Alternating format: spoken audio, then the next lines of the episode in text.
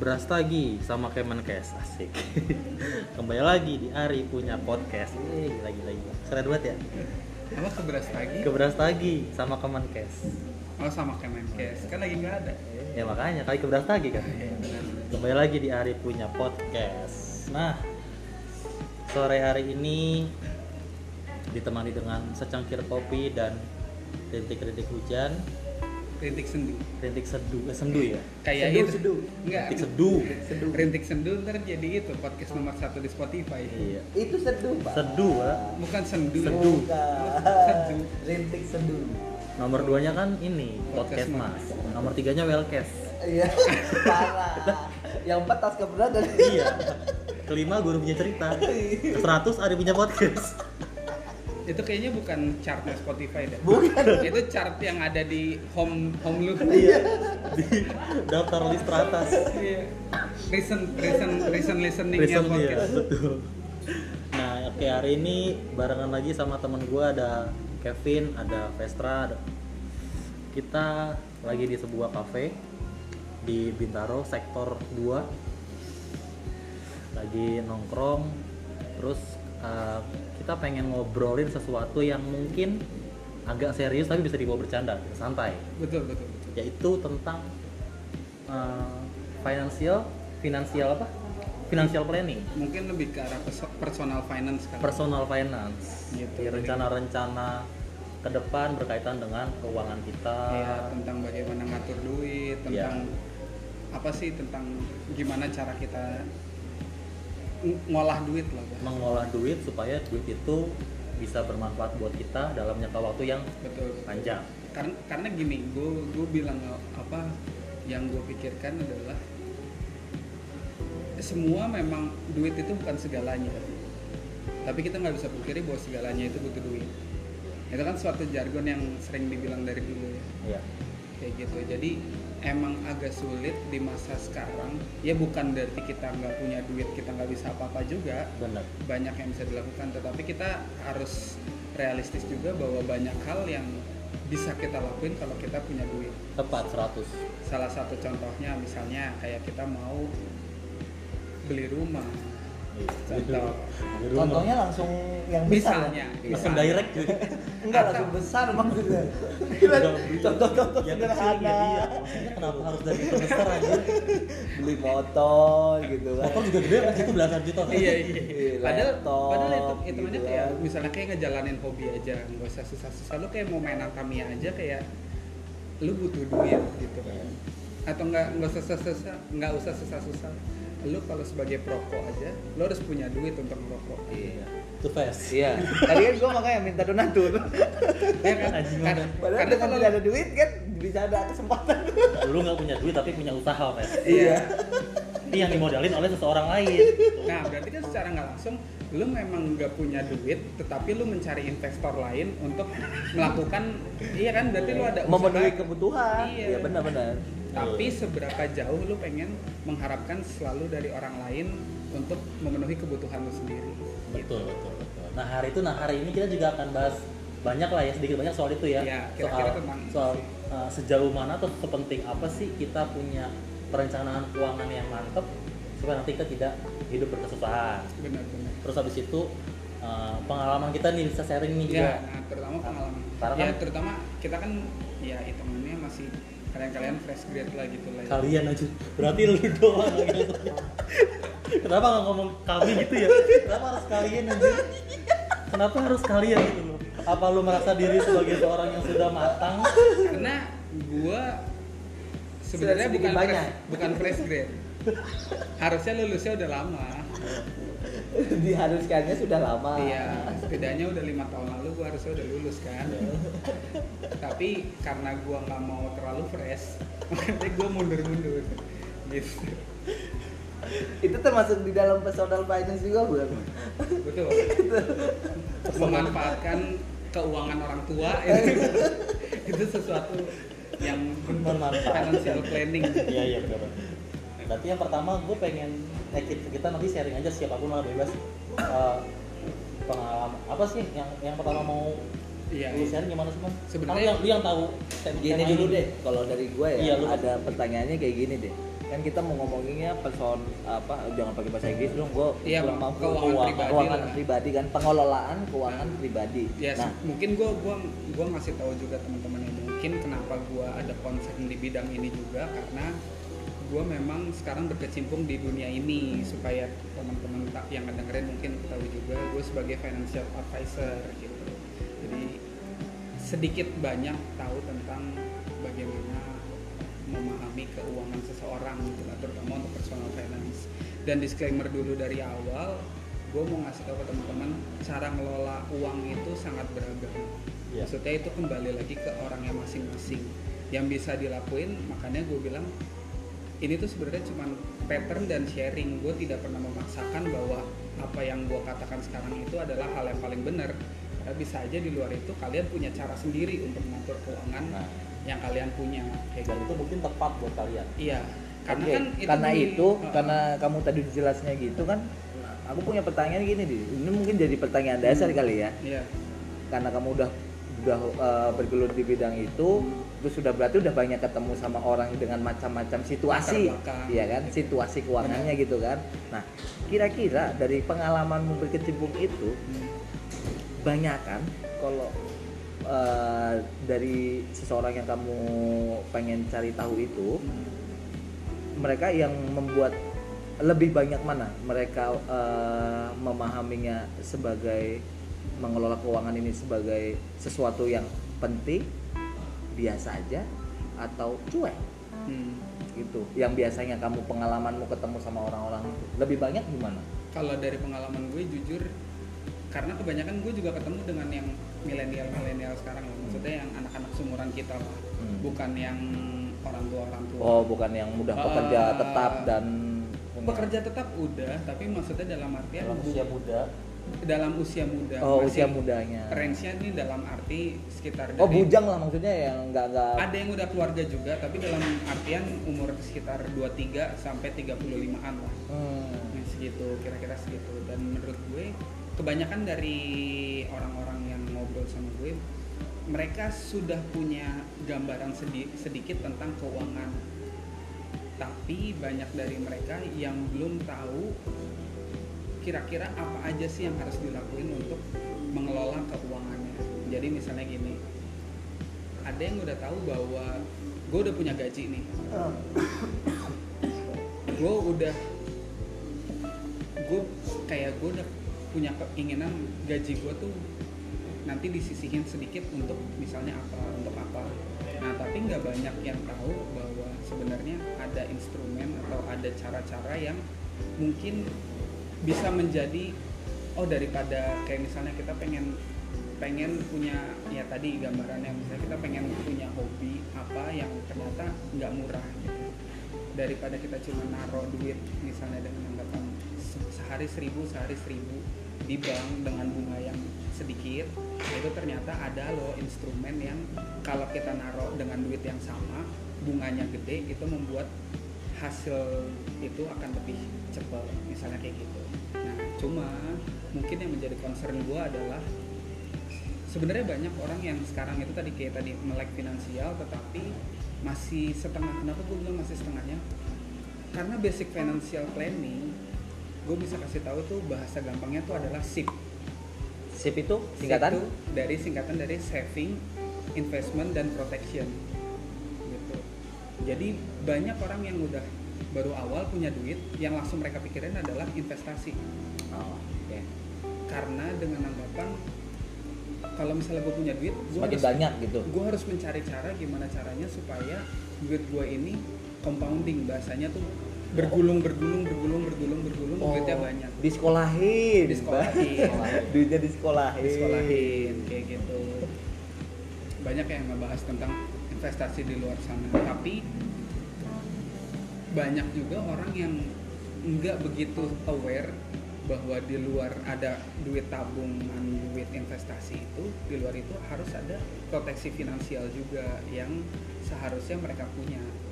Kayak gitu. oke Jadi kalau bahasa gampangnya gini, SIP itu itu adalah satu kesatuan yang sebenarnya kalau bahasanya kita portofolio, terutama portofolio keuangan, itu biasanya kita ada saving itu untuk kebutuhan jangka pendek. Misalnya Oh beda ya, saving sama protection. saving Kalau dari- investment dan protection itu beda.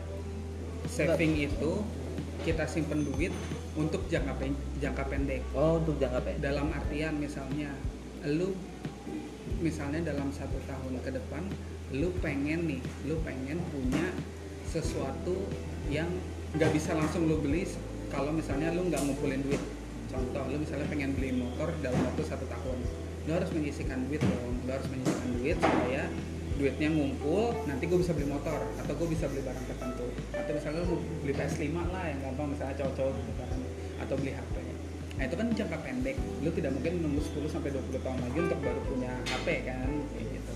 Nah itu biasanya caranya dengan cara saving nah investment itu adalah untuk penyimpanan jangka panjang. Dengan artian dari investasi tersebut kita bisa menghasilkan dana pasif yang nantinya itu duitnya yang kalau orang-orang bilang duit bekerja buat kita. Jadi ada passive income. Nah kenapa biasanya orang memasukkan ke instrumen investasi? Untuk emang jangka panjang. Betul. jadi duit itu didiemin untuk 10-20 tahun ke depan dengan anggapan bunganya nanti bisa kita pakai tanpa harus kita mengotak-atik duit yang udah kita taruh Jadi biar duit itu berkembang sendiri Iya. dalam jangka waktu tertentu. Uh, uh, nah kita tinggal nikmatin dari bunganya itu Betul. nah yang terakhir itu adalah proteksinya kayak gitu kita udah punya ya itu tadi gue bilang kan di awal lu nabung pasti dengan anggapan lu punya tujuan nabung Hmm.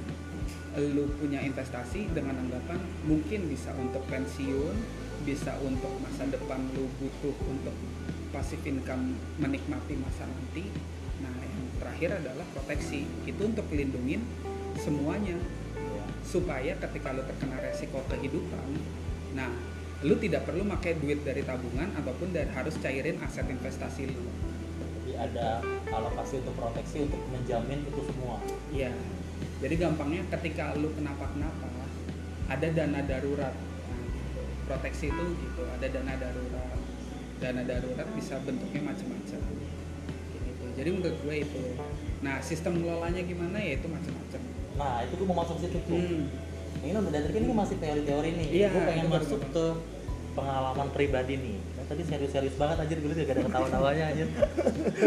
Kan kan teori teori awal, teori awal biar orang-orang pas dia ngomong sip itu gue bilang, sistem smart invest tau gak smart yang buat bayar listrik buat bayar apa gue kira itu apa oh iya itu smart, eh, apa tadi saving investment dan protection gampangnya gitu. apa itu dan gue pengen masuk ke pengalaman pribadi aja Ah. guru agama ya aspek manusiawi Refleksi ya, refleksi. manusiawi Refleksi, di Inggris refleksi. kata Oh, iya, iya.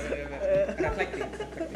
nah sebagai sebagai kita kan udah udah udah bekerja nih Hmm. ya terus gue mau tahu dong cerita lu, lu pada gimana cara mengelola keuangan dari gaji yang lu dapatkan setiap bulan. Bagaimana penyisihan dan segala macam alokasinya lu apain aja. Kalau dari gua ya gue selalu bilang bahwa nabung itu bukan disisakan. Nabung itu disisihkan. Jadi menurut gue ya itu tadi pentingnya. Kalau misalnya dari personal finance gue sendiri gue selalu menyisihkan di awal. Jadi ketika gue mendapatkan gaji atau gue mendapatkan income karena ya gue percaya pendapatan gue nggak cuma dari satu pintu yang kayak gitu karena ada ada penghasilan-penghasilan lain di luar hanya gaji. Pasti kan banyak juga dari kita yang kayak gitu kan mungkin lu kayak ngajar retret kan tiba-tiba ada seminggu sekali ada tiba-tiba ada Di- jadi di luar gaji pokok pasti ada. Nah income itu jadi gue selalu mem- membicarakan bahwa yang dibagi itu bukan cuma gaji tapi yang lu siapin tuh income. Semuanya. Semuanya. Nah kayak gitu. Nah gue selalu menyisikan yang pertama dari pendapatan rutin gue selalu ngebagi ke investasi. Itu gue selalu naro 20% gue biasanya sekarang cuma naro di reksadana. Kenapa? Karena gue ribet Bibit. untuk enggak sih gue ada di beberapa reksadana. Nggak perlu menyebut merek kan katanya nggak promosi. Hmm. nggak apa-apa gue cuma pengen tahu aja. Oh iya iya iya. nah kayak gitu. Tapi ini nggak nggak boleh nyebut merek ya? Reksadana apa nggak boleh nggak apa-apa biar kalian bisa nanti bisa cari sendiri. Jadi nggak terpaku kira-kira Oh, iya apa sih. gitu. Iya, iya. Pinter ya Bukan. kalau gue sih bodo amat Ya, tadi kan lu udah ngobrolnya begitu soalnya. Kan Enggak, enggak maksud konsisten dia. Iya. Bukan karena ini gue bukan promosi aja gue pengen tahu doang karena yang karena yang gue bilang gini kayak kalau misalnya nih gue gue juga tidak ya secara secara nggak langsung gue tidak mau disalahkan ketika ternyata lu ngikutin gaya Jalan gua. gaya itu dan ternyata lu tidak tidak sesuai, gitu Sesuai, lu ya. ngerasanya Pasti. oh katanya gini gini gini ternyata enggak kan itu yang kayak kayak gitu lah Oke. kayak gitu 20% nah masih investasi lalu mm-mm. terus gue selalu menyisikan 10% itu untuk proteksi nah proteksi itu gue taruh di asuransi gue tidak mempunyai dana darurat yang langsung karena menurut gue sampai saat ini gue masih tinggal bareng keluarga gue jadi dalam artian resiko kehidupan yang mungkin akan sangat besar gue alamin paling antara sakit masuk rumah sakit atau kecelakaan. Itu dua. Jadi makanya gue taruh di asuransi dana darurat gue sebagai proteksi. Lalu savingnya ya tiap bulan gue ada 10% juga gue taruh. Jadi total cuma 40% untuk gue pribadi tuh gue cuma taruh 40% 60% ya gue pakai untuk kebutuhan. Kayak gitu. Nah kebutuhannya tuh untuk apa aja? Ya kebutuhan pribadi itu juga gue bagi dua ada kebutuhan primer dan kebutuhan langsung tersier karena menurut gue kayak Oh. sekunder tersier juga Sama udah aja. udah bias lah ya Yes. sekarang ya jadi kayak ya udah pokoknya gue hampir tiap bulan gue juga nggak gue nggak nggak pernah yang gue rinci untuk bensin per bulan berapa ini berapa pokoknya gue cuma alokasin dari 60% itu pokoknya kebutuhan untuk kebutuhan pribadi itu 90% dari 60% tadi 90% itu pokoknya untuk kebutuhan sehari-hari nominalnya berapa nah itu. Tergantung. Iya jadi misalnya misalnya kayak 60% tergantung sama income yang oh berarti iya dari income. fluktuatif ya? Apa berubah-ubah ya? Dinamis iya ya? kira-kira. Uh, Nah, kira-kira. income-nya ini ya. Misalnya kayak gitu. Cuman Berubah-ubah. kan lu kan pasti kelihatan lah kebayang lah income dalam bulan Iya. lu kira-kira berapa. Misal contoh kayak gue anggaplah 5 juta. Lebih. Misalnya 5 juta. 50 lalu 5, 5 juta dalam dalam bentuk misalnya kayak tadi 40 persen. 40 persen itu udah gue pakai di SIP tadi. Iya. yang untuk instrumen finansial gue nah 60 persennya ini adalah gue pakai di kebutuhan gue. Nah dari sisa 60 persen 60 persen itu berarti berapa sih. Ya sekian. 5 kali berapa? 5 ya? Iya 5 kali Iya, tiga juta 30 seratus lah. ya ya segitulah Tiga sekian. jutaan. Iya. 3 jutaan. Iya. Nah biasanya gue pakai sekitar 2 juta 500 itu untuk keperluan bulanan gue. Ya mulai dari beli kalau misalnya di luar gue beli makan untuk transportasi karena buat gue transportasi itu kebutuhan primer. Iya. karena toh kantor gue nggak deket dari rumah. Oh iya ya bisa dibilang nggak dekat Uh, ya? Show. Kayak gitu. Nah itu jadi gue masukin ngantornya ke- luar kota. Iya benar gue luar kota. Karena kayak gitu. Sih ya, itu ya. kebutuhan lima ratus ribu. Terus makan. Lima ratus ribu. Nah lima ratus ya secara garis besar 500 ribunya itu yang gue pakai misalnya nongkrong nongkrong di warung kopi. Oh. Ada alokasi itu? Ya ada jadi gue tidak detil ya Det- tapi tapi detailnya dalam artian gini eh, kan ada juga orang yang sistemnya gue mengalokasiin dari 500 ribu dibagi lagi untuk kopi segini untuk bayar ini segini ini gini. Nah kalau gue nggak pokoknya berdasarkan kos aja. Iya. 2 juta 500 ya bisa aja bulan ini 2 jutanya ternyata habis di bensin karena gue sering ngantor. Bulan depan 2 jutanya habis karena gue banyak makan. Gue lagi numpang di kosan temen misalnya kayak gitu. Ya pokoknya yang penting segitu. Kalau lebih dari itu gue udah anggap gue nggak punya duit. Gue nggak mau pakai duit gue yang lain untuk kebutuhan nah yang 40% pribadi. itu udah benar-benar dikunci ya? Iya jadi kalau gue sistemnya kayak gitu karena karena gini investasi itu selalu ada bilang investasi lalu untuk tabungan dan lain-lain itu gunanya dipakai yang dipakai adalah uang bebas bukan uang beras. Ya. Gampangnya gitu. Lu kalau mau investasi pakai uang bebas bukan uang beras. Bukan Oh. jadi lu perlukan untuk kebutuhan penting jadi jangan, jangan dalam artian gini ketika lu mau menaruh kayak kan investasi itu beresiko ya. Ya. Bisa aja suatu saat kolaps atau apa pun lu rugi bangkrut. Bisnis pun bentuk investasi kan. Lu jualan ternyata nggak laku itu Iya. rugi itu itu juga bentuk investasi. Nah maksud gue gini si kalau kita mau mengalokasikan duit untuk tadi investasi itu tuh harus pakai duit bebas. Idle money lah bahasa kerennya. Bebas. Supaya ketika terjadi sesuatu di investasi ini ya duitnya Nggak mengganggu- nggak mengganggu dapur lu ya. gitu loh. Nah makanya sebenarnya investasi ini adalah kebutuhan tersier sebenarnya bukan yang utama yang utama di dalam itu financial planning adalah kebutuhan utama lalu lu saving saving itu butuh karena dalam jangka pendek lalu baru proteksi finansial lu nah yang terakhir kalau itu semua udah terpenuhi seharusnya baru lu bisa masuk ke investasi Oh, Oke, kalau dari lu gitu ya Mon ya, Mm-mm. alokasi uh, Iya, income lu selama income bulan. iya. Kalau lu kan andai kata, andai di, lu mengandai mengandai aja. Kalau- In, eh, income itu misalnya lu masih dapat duit dari orang tua itu juga masuk loh lu dapat kayak kemarin lu dapat beasiswa itu tuh masuk income lu Iya. ya kan Oh yang pengalaman waktu itu ya? ya Iya. mungkin sekarang kayak gimana lu Oh, Sekarang Nggak ya tahu lu melihat misalnya uh, lu waktu kuliah atau waktu apa, lu melihat lu punya duit segitu, bagaimana lu mengelolanya? Nah, atau mengandaikan aja Iya. lah. Oh. Gue lebih banyaknya itu sih. Gue baru dapat pemahaman dari temen ya tadi sih benar. Yang kalau benar-benar eh, ini pengalaman waktu kuliah aja ya. Keseringannya itu adalah desakan-desakan karena tidak tahu hmm, karena tidak tahu jadi yang sebenarnya harusnya itu uang uang itu sudah ada pada plotnya tapi ya, ya jadinya karena ambil karena untuk me- mengganti yang bukan plotnya jadi waktu itu kan gue sempat dapat apa? Iya kan dapat beasiswa waktu masih kuliah tuh selama 4 tahun kan dapat beasiswa. Itu jadi punya penghasilan sendiri. Dan terus terus terang sampai sekarang sih memang gue semenjak kuliah udah kuliah gue sendiri sih yang punya kesepakatan sama orang tua untuk tidak pernah minta uang apa pun selain uang transportasi. Hmm, jadi itu dana transport itu memang udah orang tua alokasinya ke situ.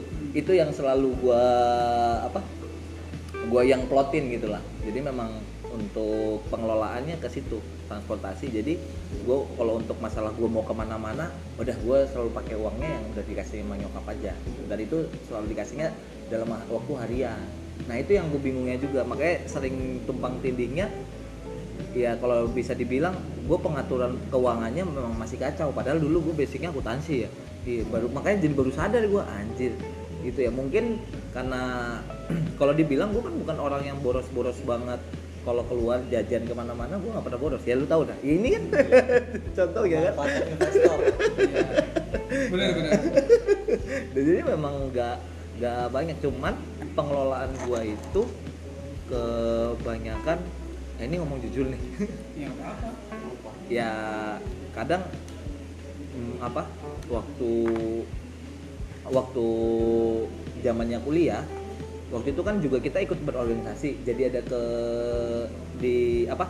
Di dalam set- setiap kebutuhan yang gua gua butuhkan di dunia kampus itu semua murni dari penghasilan gua aja gitu. Gua nggak pernah minta sedikit pun dari orang tua gitu. Nah jadi eh, gua alokasikan dananya itu ya dari uang apa?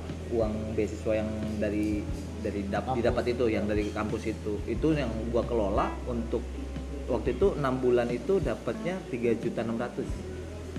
Enam bulan. Nah itu gua gue sudah gue udah nggak mikirin soal transport. Hmm. transport udah gue Karena udah ada di, dari ya udah di gue kesampingkan. Jadi tiga dari tiga juta enam ratus itu yang gue kelola untuk oh uang makan gua. Uang makan gua yang gue tuh kalau bisa dihitung-hitung tuh waktu se- setiap di kampus itu jajan itu nggak pernah lebih seharinya berarti nggak pernah dua puluh ribu Oh, nggak pernah lebih dari Jadi nasi dia nasi. Iya. Minta orang lain, minta orang lain. enggak minta- gua rasa dia kalau lagi nongkrong bawa sendok Tapi bener, gua gua udah pernah hitung-hitung sebulan itu setiap waktu itu ya empat tahun aja ya gue lihat empat tahun yang dapat eh, pastinya itu itu gue bisa menghabiskan untuk makan sendiri maksudnya untuk ya makan lah makan dan minum lah itu ya, untuk kebutuhan makan itu kurang dari 300 ribu Sebulan. sebulan. Nah, udah berarti tiga juta tiga ratus kan. Nah, terus ada kepentingan buat yaitu fotokopi dan segala macem buat dana buku dan segala kalau beli-beli dan segala macamnya itu gua alokasikan 300 ribu juga karena nggak lihat se- eh, sebulan sekali kan ya tau lah prodi kita kan nggak banyak yang keperluannya tapi untuk membeli berarti sebenarnya lu dari duit beasiswa itu sebenarnya lebih banyak loh? Iya kan lu bayar kuliah cuma 1,3 kan itu udah nggak ada udah bebas Kan Ini- dia beasiswa, Pak. enggak maksudnya yang beasiswa itu 3,6 bukan termasuk duit Bukan. Ini jadi makanya 36 Dia itu udah dapat duit. Dapat duit. Selain di biaya kampus iya kan Padahal banyak banget ya sebenarnya duitnya. nah itu yang gue bilang untuk zaman kuliah kalau misalnya per bulan dapat 3,6 per enam bulan per enam Oh, per bulan enam bulan. oh tiga koma enam saya juga Iya. ke situ Oh, pak Iya. gue pikir 3,6 Enam bulan. jadi per bulan itu Anjir. dialokasikan 600 Heeh. Kayaknya guru-guru sedih dengerin kalau dapat beasiswa 3,6 tiga koma enam gaji gue dua juta oh gitu mendingan gue kuliah 4 tahun pakai bisnis misi Iya. Kayak gitu. Makanya ma- makanya kan 300 dan kalau dikalikan 6 bulan udah berapa tuh? 300 1,8. kali ya 1 juta. 800 kan itu untuk makan sendiri. Nah jadi kalau disisakannya 300 ribu. Oh gua gua ambil rata-ratanya aja ya eh se- per 6 bulan itu biasanya dana gua buat alokasi buat kepentingan ATK ATK lah. Kita sebutnya ATK aja gitu ya buku dan segala macam. Ya buat lah. belajar lah. Ya ketemuan untuk, untuk belajar itu 500 ribu 500 ribu per 6 bulan. Jadi satu juta sisanya 2,3 2,3 sisa 1,3 iya sisa 1,3 kan. Nah itu yang dijadiin yang tadi teman bilang kebutuhan yang tersiernya itu yang gua kata katik gitu dan gua memang Tapi lu ada itu nggak? Kan lu lebih banyak tuh 1,3 eh, ya itu gua Ada lu nabung Nah, itu apa itu yang gitu. gua makanya waktu itu nggak kepikiran. itu. Iya, yang gua bilang kacaunya itu. Karena gua nggak ada plot yang itu dan baru taunya ya ini. berarti lu 1,3 itu apa buat mabok Kok langsung ya, ya langsung kebaca ya. Mabok Enggak, enggak, tapi yang gua tahu dia anak mabuk juga. Tuh KTP ceban doang kan? Mending TPT ya tadi ya mau rokok-rokok aja susah. Iya, itu itu juga. Dan termasuk buat rokok. Kayaknya dan buat, memang buat nyewa jabla ini. Enggak, enggak juga bangsat. Anjing. banyak di atas soalnya pak. Nah, jadi jadi disewa juga bisa. jadi benar-benar kapan uh, gue tuh banyaknya juga emang keluarnya itu masalah rokok. Rokok sih Nong- nongkrong kan karena gue memang hobinya nongkrong juga kan? Kuliah nomor dua kan? Iya, hobinya nomor satu. Jadi kuliah gua nongkrong sebenarnya. eh nongkrong dia ngasih kuliah umum aja Iya nih Nah itu itu yang dan ya gua nggak tahu ya ini ya teman-teman sendiri yang bisa ini. Kan karena gue punya perkumpulan banyak juga kan karena AB dan segala macam. Dan kalau gue memang di di situ sering juga gue ketika misalnya apa ya ketika nongkrong ya mengalokasikan ya udah nih loyal gue termasuk orang yang loyal kalau gitu. punya duit. Ah, ah, di, di di saat itu di saat itu. donatur utama. Dan di saat itu dan gue juga menghargai teman-teman gue kalau gue yang mengajak. Kan gue makanya kan kalau sama kalian kalian yang paling tahu lah kalau di di tasnya gue gimana sih kalian yang paling tahu kan. Ya karena gue gue merasa gue yang paling lemah gitu. Nah kalau misalnya di di tem- kumpulan yang lain yang kebanyakan itu umur umurnya di bawah gue gue yang menjadi sebagai kakaknya jadi tanggungannya. Jadi ya itu. Dan gue borosnya ke situ. Dan kadang bisa sampai limitnya habis. Dan jadi kepake dari yang yang sudah terplot itu. Dan belum lagi waktu itu di tahun ketiga itu yang kacau-kacaunya banget tuh gara-gara yaitu masalah banyak keorganisasian yang menuntut banyak biaya yang jualan dan segala macam. Lu jualan aja nggak pernah bayar anjing. Iya. Ngutang aja banyak anjing. Dia nggak bayar-bayar kan? Itu bayarnya setelahnya pak. Bikin baju nggak pernah bayar anjing. Dikasih baju nggak bayar. Nah itu. Dan benar. Makanya ya ini teman-teman bisa nilai sendiri begitu kacaunya cara pengelolaan keuangan pribadi. Dan gue merasa ya memang itu 4 tahun. Dan sekarang gue baru menyadarinya itu setelah uh, putusnya itu Beasiswa. beasiswa bilang anjir kenapa gue nggak save save itu duit dulu yang selalu gue terima walaupun enam bulan sekali di situ gue merasa ininya apa Telat. sadarnya sadarnya itu telat gitu Kalau sendiri gimana? kalau gua itu sih dari gua ya jadi lu beda jauh nih sebenarnya nih ya Iya. Kalau dari gue justru gue kebalikan dari temen gimana pendapatan gue setiap bulan justru 65% gue alokasikan untuk saving Hmm. Jadi 35% gue pakai tuh kebutuhan sehari-hari Hmm.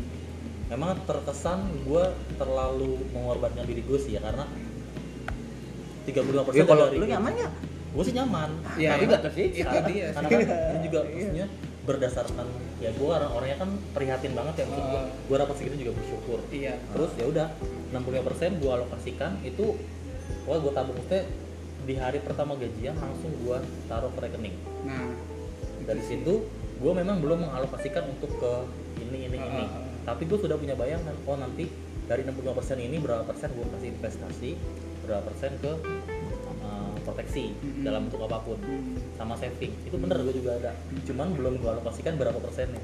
Oke. karena gue masih mencari. Hmm. tapi sekarang gue udah ikut ini reksadana juga. Uh, Nah, jadi ntar udah udah udah ada alokasi dananya. Hmm. 35% ini udah gue pakai untuk kebutuhan sehari-hari. Makanya setiap minggu itu gue apa ya tidak mengeluarkan begitu banyak duit. Karena fokus gue ini gue bukan mau membeli misalnya misalnya gue nggak ada tujuan tertentu tujuan jangka pendek yang pengen gue beli. Tujuan gue jangka panjang. Iya. dan seperti lo tahu kan ya Pes ya. Jadi gue memang dari semenjak awal masuk ke dunia kerja gue selalu prihatin sama diri gue gue orang bukan orang dari kalangan orang kaya segala macam. Jadi ketika gue dapat gaji segitu Ya pokoknya lu safety banget lah gitu Safety, pak safety, ya termasuk safety people anggaplah ya kita ini adalah kaum proletar. Pak. Kita Proletar. bukan borjuis. proletar tuh Proletar kaum tuh kaum buruh, kaum Oh, menengah ke bawah kaum kalau berdasarkan berdasarkan oh dari itu kan nama-nama kaum kaum ya borjuis Kaum tuh tinggi. ka- itu Kaum menengah paling tinggi. Iya, ya, kaum atas. Nah, nah gitu. gue gue kebagian ditemu nih jadi gue menyisikan duit sebegitu banyaknya untuk nanti gue fokuskan ke dalam instrumen-instrumen yang gue tahu jadi makanya anjir gue temuin 40 persen gue kebalikannya 40 persen Hmm. buat biaya hidup gue malah jadi gitu Nah itu tadi makanya yang gue bilang bahwa personal finance itu eh, sangat pribadi, jadi tidak pernah ada pattern yang pasti, tetapi ada teori yang memberikan gambaran bagaimana cara lu mengatur keuangan. manage kan Iya. masalah mem- Bagaimana lu manajerial kan manage uang. iya Nah, terus yang menurut gue sebenarnya ada beberapa pattern-pattern penting yang sebenarnya itu harus dijalankan oleh semua orang. Yang pertama adalah kalau lu nabung, lu harus punya tujuan. Nah, itu itu yang buat makanya kenapa waktu 4 tahun yang itu yang kamu tanya kan gue pernah ada investasiin atau naruh naruh di mana gitu ya karena gue orangnya ya ini, seperti teman-teman pernah bilang saya seperti tidak ada tujuannya ya yang kayak Gua gitu. nggak pernah karena, ada karena kepikiran untuk anggapannya gini, tujuan. gue selalu bilang gini, tujuan dalam artian gini, misalnya lu mau nabung buat beli PS5, lu taruh duit tabungannya di untuk tabungan PS5, lu pengen jalan-jalan ke Bali, lu taruh tabungannya untuk jalan-jalan ke Bali. Kalau semua itu lu cuman sisihin dan tanpa tujuan, biasanya kepake-pakai juga Nah, Itu. lu kayak lagi di jalan nih, misalnya, terus lu lagi nongkrong nongkrong nongkrong. Oh iya, gue masih punya simpanan duit nih. Ah, Hmm. belum tahu juga buat betul apa. itu Makanya gue bilang nabung itu butuh tujuan. iya paling gua tujuannya ya nggak mulu nggak pernah mulu-mulu sih kalau gua paling sepatu bola dan lu tahu sendiri sepatu bola sepatu futsal itu gua nggak pernah ini juga awet juga maksudnya ibarat kata gua nggak yang yang se- yang dikoleksi gitu yang banyak gitu waktu itu ya itu doang jadi tujuan kalau pas gua lagi nih aduh uang beasiswanya belum cair nih oh gitu berarti eh, apa ketika nanti turun di enam bulan berikutnya gua langsung beli dulu kalau gua gitu Nah, terus ada juga yang tadi lu harus ya gue tidak mengharuskan sih, tapi menurut gue sebaiknya walaupun bukan menjadi concern utama, tapi lu sudah menaruh concern bahwa lu butuh sesuatu untuk masa depan. Mhm. Contoh, Iya. lu kayak umur sekarang. Kalau lu misalnya nanti mau nikah, nggak mungkin lu satu tahun mau nikah lu baru nyiapin. Iya. Kecuali memang income lu sangat besar Iya. dan biaya biaya apa namanya biaya nikah lu jauh di bawah pendapatan lu. iya Ya mungkin lu nggak perlu serepot itu untuk nyiapin dari jauh-jauh hari. Tapi kembali lagi kita ini kaum proletar bukan kaum bukan kaum borjuis. Pendapatan kita masih ya se- se- secukupnya lah kayak gitu. Makanya butuh pengaturan uang yang baik supaya suatu saat ketika kita membutuhkan dana yang besar kita sudah mempersiapkan itu. Itu doang sih sebenarnya. Nah gue tuh sebenarnya pengen tahu Ri, lu kan udah ada tujuan untuk kayak misalnya kayak kemarin lu udah ada keinginan untuk beli rumah gitu. Ya Nah lu apa sih yang lu lu lakuin tuh nabungnya gimana? Lu pisah sendiri khusus untuk ru- rumah kah? Atau lu ya udah nabung pokoknya kayak tadi. Lu duit misalnya lu gaji 4 juta terus langsung 2 juta 500 lu alokasin buat pokoknya ini buat tabungan. Terus sisanya buat kehidupan sehari-hari. Nah tabungan ini juga pokoknya ya nanti buat apa gue nggak Iya. tahu yang penting gue kumpulin. Pokoknya nggak mau atau diindepin aja dulu gitu. iya. Gue yang pertama seperti itu mon hari pertama gue sisihin semua karena gue tahu nanti rumah yang pengen gue beli itu segini harganya. Terus gue tahu berapa cicilannya. Oke. Jadi gue belum ada pos-pos tertentu. Tapi kan sekarang kan rumah itu kan hanya menjadi mimpi. Sudah tidak tidak ada Ya, masih tidak mimpi ada- ya, masih mimpi. mimpi. nah kalau sekarang eh, itu tadi ya kalau yang soal rumah gue posin aja pokoknya. Oh gitu. Jadi misalnya segini dapatnya gue posin segini ini buat rumah doang belum terpikir investasi belum terpikir untuk proteksi Hmm. pure saving. Kalau sekarang gue berpikir itu udah gue post-postin meskipun presentasinya belum jelas. Jelas. Tapi masih dalam jadi masih dalam satu pos tuh. Tapi tapi bisa aja kayak gini ri kalau kalau Udah satu m pak, lu tanya deh jumlahnya. Udah satu m kayaknya. Nggak, misalnya kayak tadi misalnya lu sudah memposkan gaji eh, dari gaji lu 60% yang lu pakai untuk saving nah itu juga lu nggak harus lu kan tahu nih kebutuhan lu apa. Nah itu lu nggak perlu misalnya lu investasi kalau misalnya dari 2 juta 500 misalnya itu hanya itu 20% kan berarti lu kayak cuman 500 ribuan. Bisa aja yang investasi lu jadi cuma 100 ribu tapi saving lu karena lu butuh dalam waktu dekat lu jadi naikin ke 500 ribu.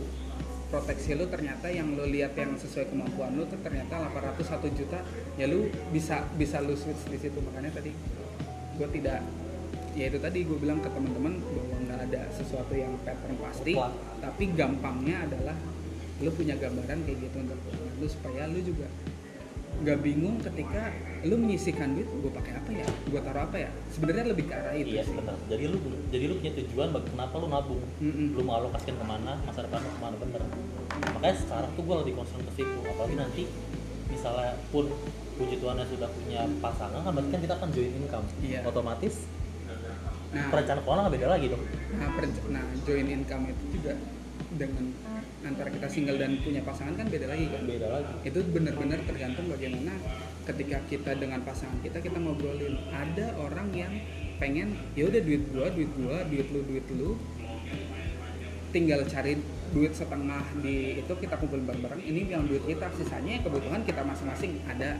Ya ada yang kita semua duit kita kita satuin bareng-bareng baru nanti lu butuh apa dikasih lu butuh apa dikasih sisanya itu duit kita. Ada yang kayak gitu. Lalu ada juga yang kayak misalnya udah si cowok menyerahkan semua ke cewek. Ada juga. Atau kebalikannya bisa. Atau bahkan ada yang kayak kayak tadi income kan banyak sumbernya. Misalnya ada satu sumber penghasilan yang udah ini gue kasih buat kebutuhan rumah tangga tapi income gue yang lain yaitu kebutuhan gue. Itu bisa juga. Jadi Kayak gitu. banyak variatif lah ya variatif banget.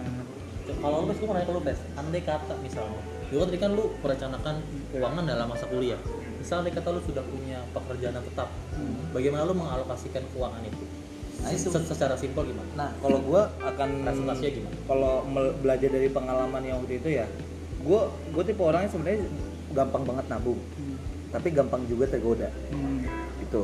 Ya itu, gua udah menemukan jawabannya hari ini. Dengan adanya temon. Temon. Temon tuh mencerahkan. Anjay. kayak ini kayak? Sari Ufi Bes. Iya, dari impostor menjadi inspirator. inspirator motivator nah, jadi tor, memang jadi memang harus eh, nanti kalaupun misalnya ini mengandaikan ya kalau gua dan memang sudah terpikirkan dari sekarang. ya pasti lah nggak mungkin lu nggak ada income Iya. Nah, gua eh, gua akan menyisihkan dan gua akan eh, memberikan satu tujuan juga untuk gua tujuan gua mau nabung ini untuk apa dulu gitu. Jadi nanti gua alokasikan gua akan mengikuti caranya yang tadi dibilang sama teman sih, yaitu memperhatikan tiga itu yang secara gampangnya sip sip sip kan. Gua akan membagi menjadi tiga dan kalau masalah presentasi mungkin gua akan bagikan karena gua orangnya yang cukup mampu ya mungkin sama kayak lu sih gua orangnya yang cukup eh, apa cukup mampu untuk survive di keadaan yang yang Genting. Sangat kayak- limit. kayak kecoa lah ya pokoknya ya. sangat limit. Iya, iya, limit jadi yang mau gue perbaiki adalah yang akan gue banyakkan yang akan gue banyakin adalah bagian proteksi pro- proteksi dari gua untuk untuk gua dan keluarga dan juga apa safety money-nya itu untuk tujuan-tujuan apa yang mau gue beli di kebutuhan yang akan datang. Jadi Punya lebih banyak kasih berapa prosentasenya gua kan sip itu 90 persen? Kayaknya enggak hidupnya cuma makan beras. iya makan beras. BLT enggak 30 70 kayak- kayaknya. 37 Oh. kalau gue sih 30 70 dan gue memang kayaknya belum dulu untuk masalah yang investasi itu yang dibilang sama teman tadi sih.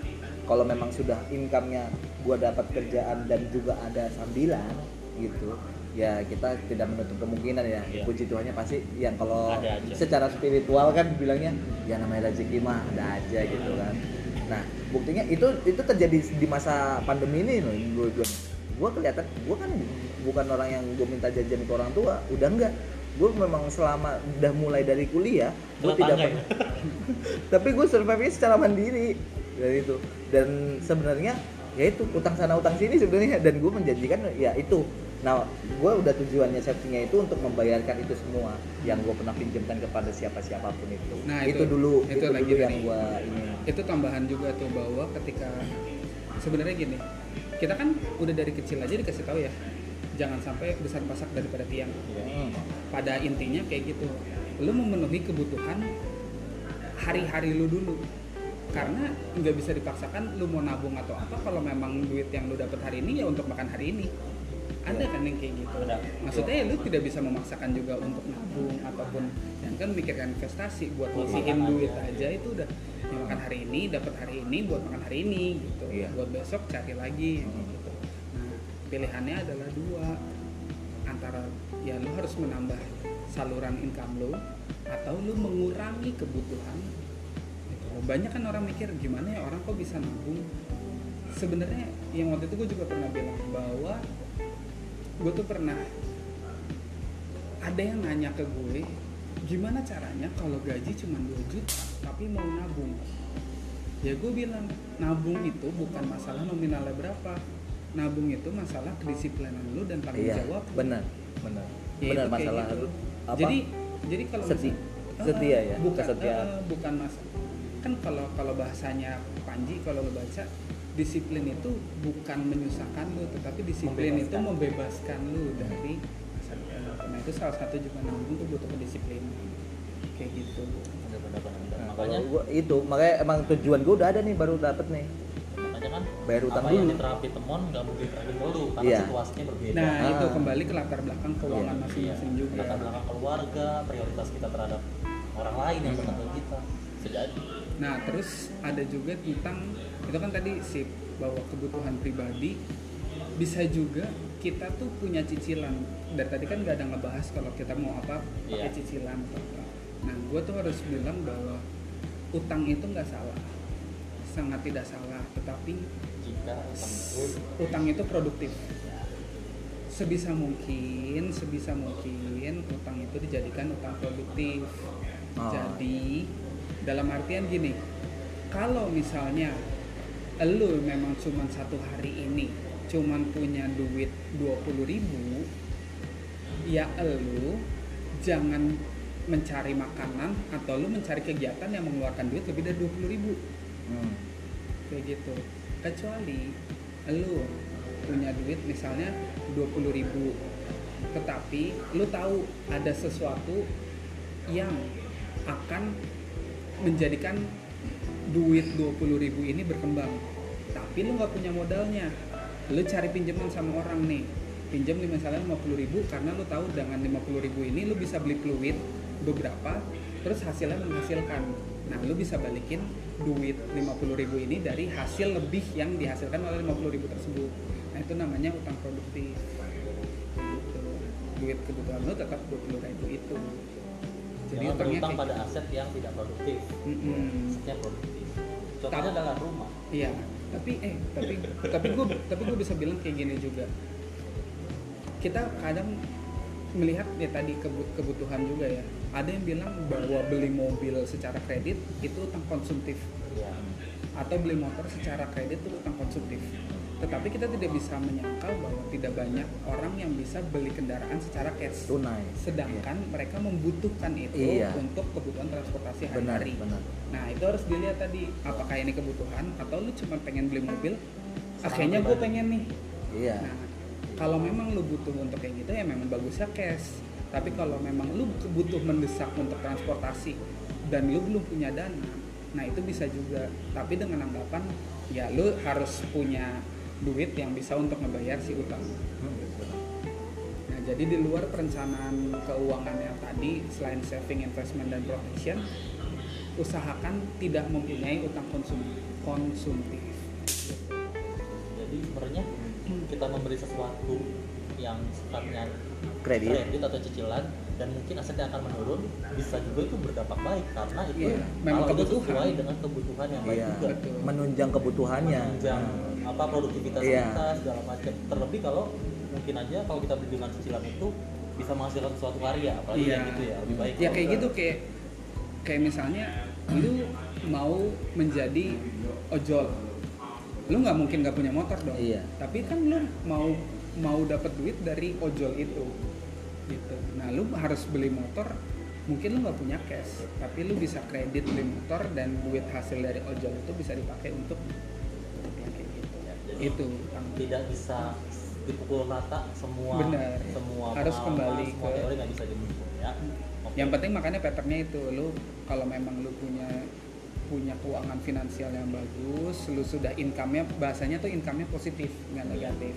Uang cash flow cash flow cash flow lu tuh positif nggak negatif. Jadi lu nggak minus. Nah itu lu bisa menambah ke saving investment proteksi tadi. Nah gue mau ngebahas sedikit nih kenapa kalau dari piramida finansial investasi itu terakhir yang pertama tuh saving jelas saving kan kebutuhan lu yang lu pakai tadi dalam jangka pendek. Lalu kenapa proteksi itu adalah di atasnya bukan investasi? Sedangkan banyak orang kan sekarang apa apa punya lebih investasi punya lebih investasi. Menurut gue yang butuh lu punya proteksi dulu. Kenapa? Proteksi itu kan contoh nih lu sekarang kerja. Lu kan mesin pencetak uang kan diri lu sekarang itu aset terbesar dari lu. Lu nggak punya rumah tapi lu bisa kerja itu lu masih bisa menghasilkan duit.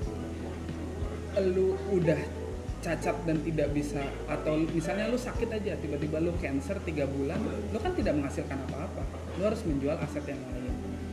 Nah itu makanya proteksi itu adalah untuk melindungi aset, terpenting dalam penghasil uang lu yaitu diri kita sendiri.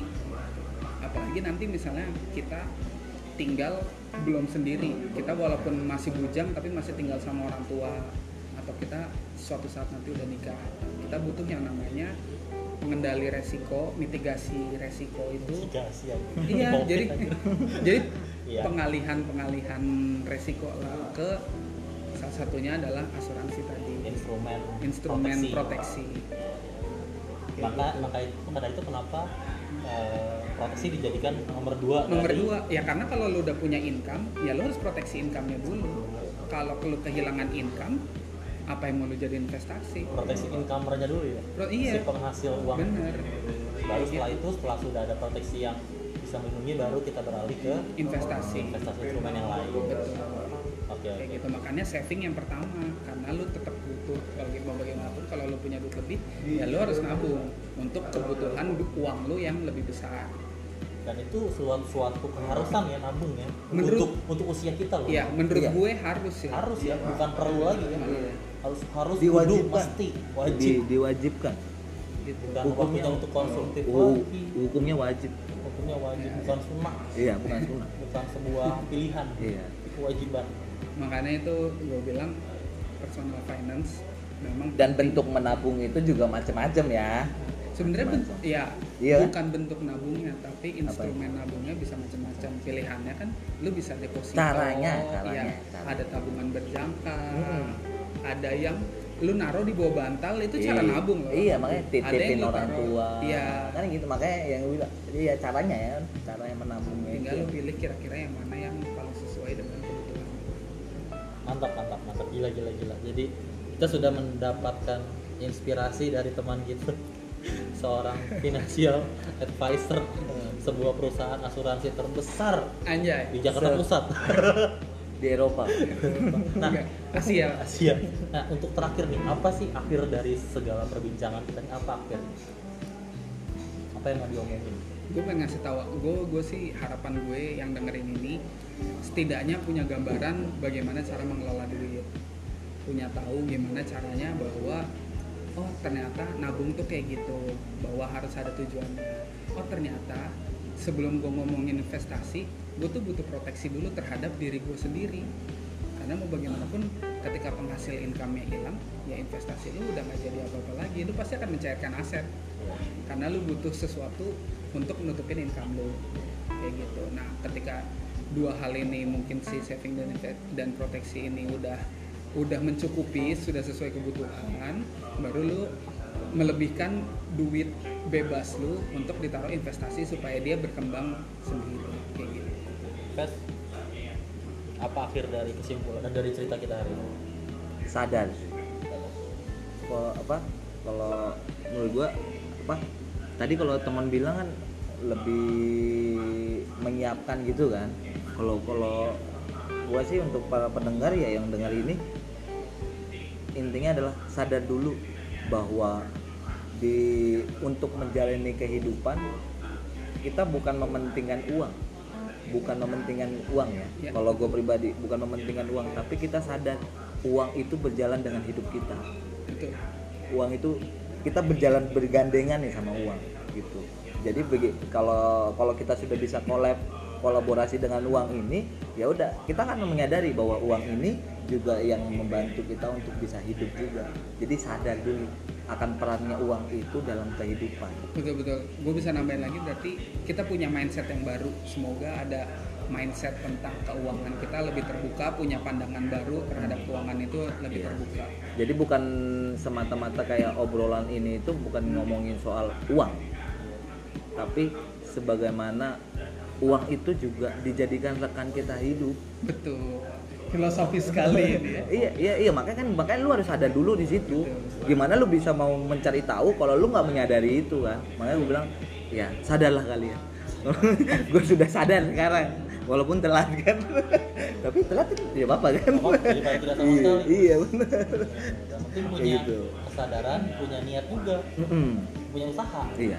Yang paling penting harus sadar dulu lah. Sadari bahwa kalau ya lu harus memandang uang itu sebagaimana yang positifnya itu. Ya itu yang tadi gue bilang kan.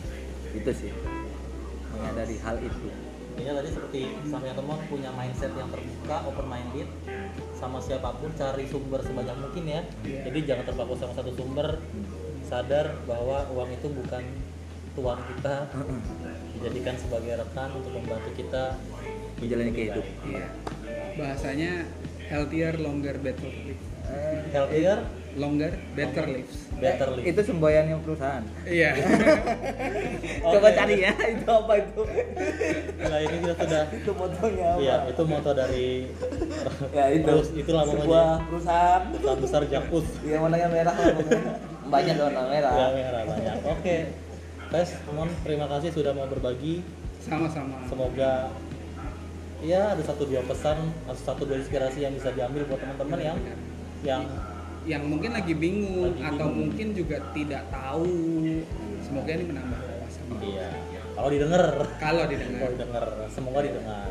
Dan ini baik ya Nari untuk di share sih sebenarnya. Iya harus di share sih. Iya, ini ini ini baik sih benar-benar. Iya, Karena udah ada contoh plus dan contoh minusnya kan. Lu nggak Gua sama dengan- contohan. Nah, lu sama dengan gitu ya. Iya iya iya oke oke. Nanti juga akan gua share kok. Karena ini eh, obrolan kita meskipun ringan tapi kayaknya itu yang diperlukan sampai buat kita sekarang kayaknya Iya. sih. Orang-orang seusia kita. Orang-orang seusia kita yang lagi produktif-produktifnya Hmm, benar-benar. masih bimbang. Oke, thank you. Sampai ketemu lagi di Ari Punya Podcast.